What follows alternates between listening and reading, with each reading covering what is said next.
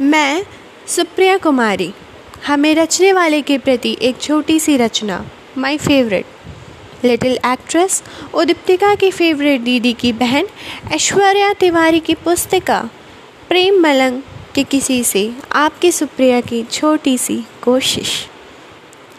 मुझे रचने वाली उस रचना को क्या रचूं, जिसके आगे मेरे ये शब्द बहुत छोटे हैं? उस जननी को कैसे जन्म दूँ मैं अपनी कविताओं में? क्योंकि उसने ही तो मुझे कलम पकड़कर लिखना सिखाया है। उसके अक्षरों से ही तो मैंने शब्दों का महाकुंभ पाया है। कैसे कैसे उस मिट्टी की मूर्त को गढ़ूँ मैं अपनी मिट्टी से?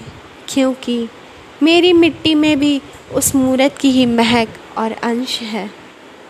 उसकी रंगत में कैसे अपने पसंद के रंग भर दूँ, जबकि मुझे उसकी ही रंगत से मिला है, जबकि मुझे उसकी ही रंगत से मिला है अपना अस्तित्व और पहचान।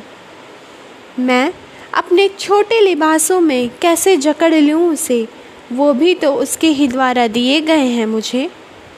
मैं एक बड़ी सी कहानी की एक छोटी सी रचना हमेशा रहना चाहती हूँ छोटी छोटी ही ताकि खेल सकूँ, एक छोटे शब्द की तरह मुझे जन्म देने वाली कहानी की गोद में।